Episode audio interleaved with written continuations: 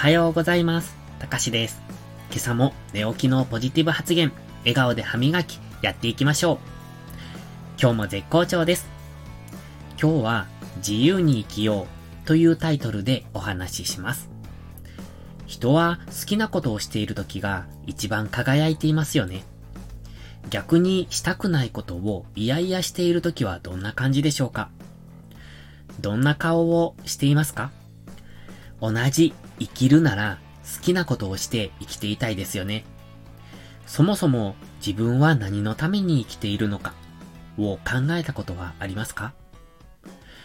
会社にいいように使われるためですか？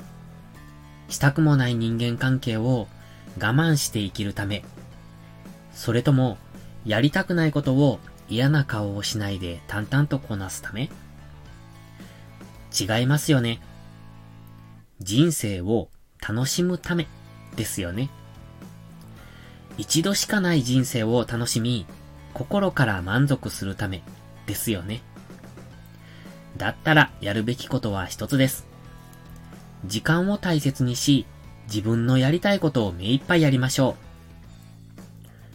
う。時間とはすべての人に平等に与えられています。皆同じだからこそ、その使い方一つで大きく差がつくんです。忙しくて勉強できないなんて言い訳言ってないですよね。時間は作ろうと思えば作れます。移動時間何をしていますか？ぼーっとスマホを見ていませんか？たとえ5分の隙間時間でも得られるものはあるはずです。最近は音声を使って勉強するのが流行りつつあります。移動時間に目と手が塞がっているのなら耳を使って効率よく勉強することもできます。学びは人生に豊かさをもたらしてくれます。日本人の社会人になってからの平均勉強時間は6分だそうです。これって異常ですよね。でも、そんな僕も大して勉強していないのが事実です。ただ、人生を満喫するには自分を使い切る必要があります。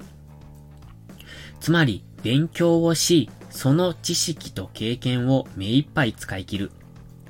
だからこそ、充実した後悔のない人生が送れるのです。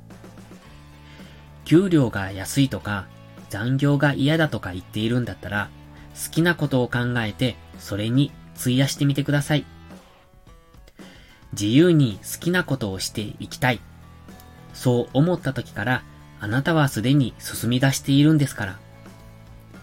有益に時間を使い自由な生き方をしましょう。それでは、いいことから始めよう。今日も元気よくいってらっしゃい。